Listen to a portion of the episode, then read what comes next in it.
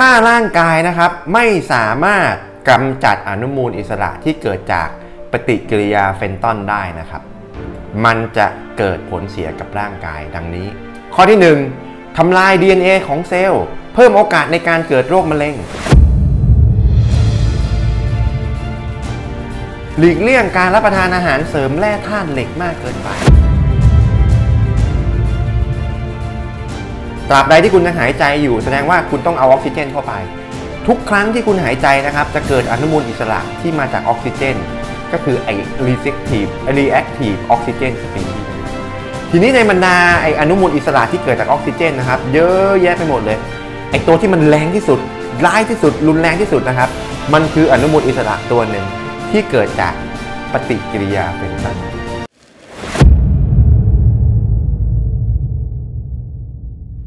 สวัสดีครับ ผม X Wellnet ครับ ยินดีต้อนรับเข้าสู่รายการอย่าแก่เลยได้ไหม คลิปนี้เราจะมาพูดกันถึงเรื่อง f e n t o n Reaction หรือปฏิกิริยาที่แร่ธาตุเหล็กกลายเป็นพิษ ว่ามันคืออะไร เมื่อเกิดขึ้นแล้วในร่างกาย มันมีผลอะไรกับร่างกายบ้าง แล้วสุดท้ายจะมีวิธีการลดความเสี่ยง วิธีการป้องกันยังไง ไม่ให้เกิดปฏิกิริยานี้ขึ้นภายในร่างกาย ก่อนอื่นมาทำความรู้จักกันก่อนนะครับว่าปฏิกิริยา Fenton reaction คืออะไร ในปี 1890 นักวิทยาศาสตร์ชาวอังกฤษนะครับเฮนรี่จอห์นฮอร์สต์แมนเฟนตันได้ค้นพบปฏิกิริยาหนึ่งที่แร่ธาตุเหล็กสามารถเปลี่ยนอนุมูลอิสระไฮโดรเจนเปอร์ออกไซด์นะครับชื่อชื่อมันนะครับไฮโดรเจนเปอร์ออกไซด์ให้เป็นอนุมูลอิสระที่ชื่อว่าไฮดรอกซิลซึ่งอนุมูลอิสระไฮดรอกซิลเนี่ยมันมีฤทธิ์รุนแรงกว่า อนุมูลอิสระไฮโดรเจนเปอร์ออกไซด์เยอะเลย สุดท้ายเขาก็เลยตั้งชื่อปฏิกิริยานี้ว่า Fenton reaction หรือว่าปฏิกิริยาเฟนตันไอปฏิกิริยาเนี้ยพอนักวิทยาศาสตร์คนนี้เขาเก่งใช่ไหมเขาเจอเขาค้นพบขึ้นมา มันถูกเอาไปประยุกต์ใช้งาน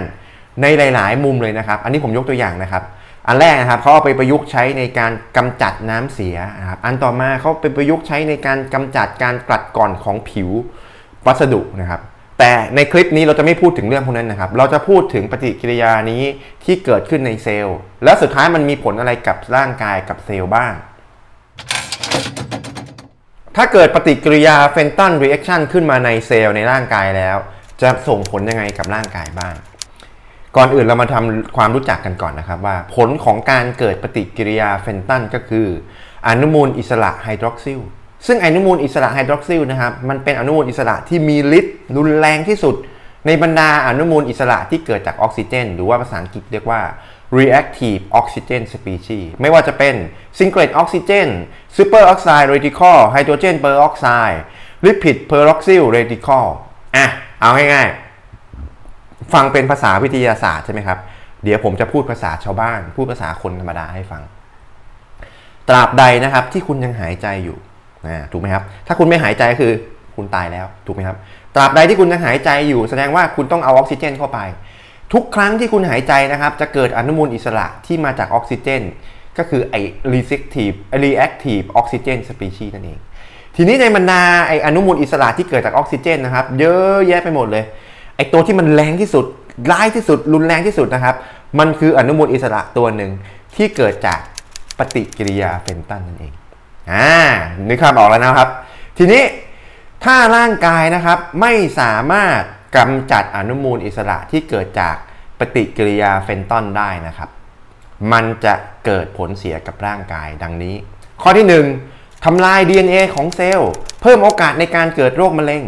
ข้อที่ 2ทำลายไฟบริโนเจน เพิ่มโอกาสในการเกิดภาวะหลอดเลือดแดงแข็ง ข้อที่ 3ทำลายผนังเซลล์เร่งความเสื่อมชราของร่างกาย แก่เร็ว เพิ่มโอกาสในการเกิดโรคไม่ติดต่อหรือว่าเรื้อรังหรือว่าโรค NCD นั่นเอง ทีนี้เรารู้แล้วใช่ไหมครับว่า Fenton reaction หรือปฏิกิริยาที่แร่ธาตุเหล็กเนี่ยกลายเป็นพิษ มันส่งผลเสียกับร่างกายยังไงบ้าง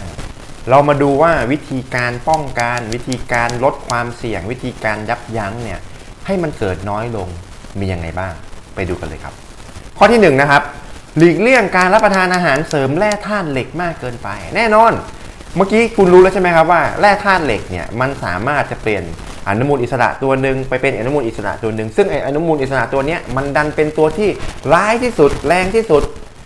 แล้วผลเสียกับร่างกายก็เยอะที่สุดด้วย เพราะฉะนั้นการที่คุณลดวัตถุดิบนะครับในการเกิดเนี่ยมันก็เป็นการลดความเสี่ยงถูกต้องไหมครับ ค่ะทีนี้ถ้าเกิดว่าคุณไม่รับประทาน แร่ธาตุเหล็กจากอาหารเสริม คุณก็ไปรับประทานจากอาหารตามธรรมชาติแทนอ่ามันก็เป็นการลดความเสี่ยงไงครับ ทีนี้แร่ธาตุเหล็กที่ในอยู่ในอาหารตามธรรมชาติมีอะไรบ้างอ่าแทนที่คุณจะกินจากอาหารเสริมใช่ไหมครับคุณไปกินจากผักโขม ไปกินจากถั่ว lentil ถั่ว chickpea ถั่ว pea ถั่วดำถั่วขาวถั่วแดง เมล็ดฟักทอง ควีนัว เต้าหู้ dark chocolate เลือดตับเครื่องในสัตว์ ข้อที่ 2 รับประทานอาหารแต่พออิ่มไม่กินอิ่มจุก แน่นอนว่าทุกครั้งนะครับที่คุณหายใจนะครับ ทุกครั้งที่คุณใช้พลังงาน ทุกครั้งที่มีปฏิกิริยาทุกครั้งที่มีจะมีเมตาบอลิซึมมีการเผาผลาญร่างกายมันจะเกิดอนุมูลอิสระขึ้นเป็นเรื่องปกติ ถูกไหมครับ คุณลองนึกภาพรถยนต์นะครับรถยนต์ที่ใช้น้ำมันนะไม่ใช่รถยนต์ที่ใช้ไฟฟ้านะตราบใดที่มันยังสตาร์ทเครื่องอยู่ ตราบใดที่คุณยังหายใจอยู่ มันจะต้องมีควันเสียออกมา ซึ่งควันเสียก็คืออนุมูลอิสระ คุณใช้เยอะ คุณเหยียบคันเร่งเยอะ ควันเยอะ อนุมูลอิสระเยอะ คุณกินเยอะนะครับ กินเยอะเกินไป ผลเสียก็คืออนุมูลอิสระเยอะ เพราะฉะนั้นคุณก็ต้องกินให้มันพอดี หมายความว่าไง กินน้อยเกินก็ไม่ดีอีกนะครับ กินมากเกินก็ไม่ดี ก็เอาง่ายๆกินให้มันพอดีพอดี กินอิ่มเยอะเกินก็เรียกว่าอิ่มจุก อิ่มจุกก็ผลก็คืออนุมูลอิสระเยอะ การเผาผลาญเยอะ เมตาบอลิซึมเยอะ อนุมูลอิสระก็เยอะ ไม่ดีสักอย่าง ข้อที่3นะครับ หลีกเลี่ยงการตากแดดเป็นเวลานาน แน่นอนว่ารังสี UV เนี่ยจะสามารถทำให้เกิด singlet oxygen นะครับหรือว่าอนุมูลอิสระนะครับที่เกิดจากออกซิเจนได้เหมือนกัน ข้อที่ 4 หลีกเลี่ยงการได้รับสารพิษนะครับ สารพิษไม่ดีสักอย่างนะครับ ไม่ว่าจะมี safety dose อะไรก็แล้วแต่นะครับ ร่างกายเราไม่ต้องการรับสารพิษนะครับ ไม่ว่าจะมาจากน้ำจากอากาศ จากอาหารที่คุณกลืนเข้าไปนะครับคลื่นแม่เหล็กไฟฟ้า หรือกัมมันตภาพรังสี หลีกเลี่ยงอย่าไปรับมันเลยนะครับ ข้อที่ 5 ส่งเสริมการสร้างเอนไซม์สารต้านอนุมูลอิสระ แน่นอนว่าอนุมูลอิสระมันเกิดขึ้นอยู่แล้วในร่างกาย คุณก็ต้องมีทหารมีตำรวจมีอะไรมายับยั้งคือ antioxidant หรือว่าสารต้านอนุมูลอิสระ ซึ่งสารต้านอนุมูลอิสระเนี่ยมันต้องการเอนไซม์อ่าทีนี้เอนไซม์ที่ช่วยในการกำจัดอนุมูลอิสระนะครับ superoxide dismutase นะครับหรือ SOD ก็คือแร่ธาตุทองแดง แร่ธาตุสังกะสี แร่ธาตุแมงกานีส เอนไซม์ catalase นะครับก็คือแร่ธาตุแมงกานีสแร่ธาตุเหล็กglutathione peroxidase เอนไซม์ก็คือแร่ธาตุเซเลเนียมไรโบฟลาวินแล้วก็สุดท้ายนะครับ ข้อที่ 6 คุณควรที่จะต้องรับประทานสารต้านอนุมูลอิสระ หรือว่า antioxidant เนี่ยให้หลากหลายนะครับให้มันอยู่ในทุกๆส่วนนะครับของเซลล์ เซลล์มันมีส่วนนู้นส่วนนี้นะครับวิตามินเออา antioxidant เนี่ยมันก็จะไปอยู่จุดนู้น บางตัวก็อยู่จุดนี้จุดนั้นจุดนี้นะครับวิตามินซีวิตามินอีกรด alpha lipoic acid โคเอนไซม์ Q10 แล้วก็ astaxanthin สำหรับท่านไหนที่กำลังมองหาอาหารเสริมดีๆ เพื่อจะมาช่วยเสริมสร้างสารต้านอนุมูลอิสระ หรือว่า antioxidant ในร่างกายนะครับอาหารเสริม Asta Plus อันนี้ เป็นอาหารเสริมเกรดการแพทย์หรือว่า nutraceutical grade ครับผม เป็น astaxanthin ที่มาจากธรรมชาตินะครับ มาจากการเพาะเลี้ยงสาหร่าย Haematococcus pluvialis แล้วก็สกัดออกมา อยู่ในรูปที่มีความเข้มข้นสูงที่สุดนะครับ แล้วนอกจากนั้นที่สำคัญเลยผสมวิตามินอ e, ีที่เป็นวิตามินอ e ีรูปแบบโตโคไตรนอลคือสามารถกระจายไปที่ทุกๆเซลล์ในร่างกายได้นะครับ เป็นเกรดการแพทย์ มีความบริสุทธิ์สูง มีความเข้มข้นสูงนะครับ อยู่ในรูป Active Form แล้วก็อยู่ใน Effective Dose อันถัดมานะครับ อาหารเสริม กรด alpha lipoic acid นะครับหรือว่า ALA plus วิตามินดี อันนี้ก็เป็นจุดเด่นอีกอันหนึ่งก็คือว่ากรด alpha lipoic acid เนี่ยมันเหมือนการถือวีซ่าเอ้เขาเรียกอะไรนะ ถือสองสัญชาติอะผมสมมุติเล่นๆนะ คุณเป็นคนไทยกับเข้าออกยุโรปได้แล้วกันนะอเมริกาได้นะ เท่ากับว่าคุณเข้าอเมริกาก็ได้ออกใครก็ได้เข้าได้ทั้งคู่ ALA ก็คือข้อดีมันก็คือมันไปกระจายไปทั้งในส่วนที่ละลายน้ำแล้วก็ละลายในไขมันนะเพราะฉะนั้นมันก็เข้าออกเข้าออกเข้าออกได้สบายเลย แล้วที่สำคัญนะครับมันอยู่ในรูป R R lipoic acid มันก็ทำให้ไม่เกิดการคันนะบางคนนะไปซื้อแบบเกรดธรรมดาทั่วไปใช่ไหมครับ มันเอ๊ะทำไมกินอาหารเสริม ALA แล้วมันคันจังเลย ก็เพราะมันมันแตกต่างกันอย่างนี้นี่แหละครับอันถัดมานะครับก็คือโคเอนไซม์ Q10 นะครับ อันนี้เป็นโคเอนไซม์ Q10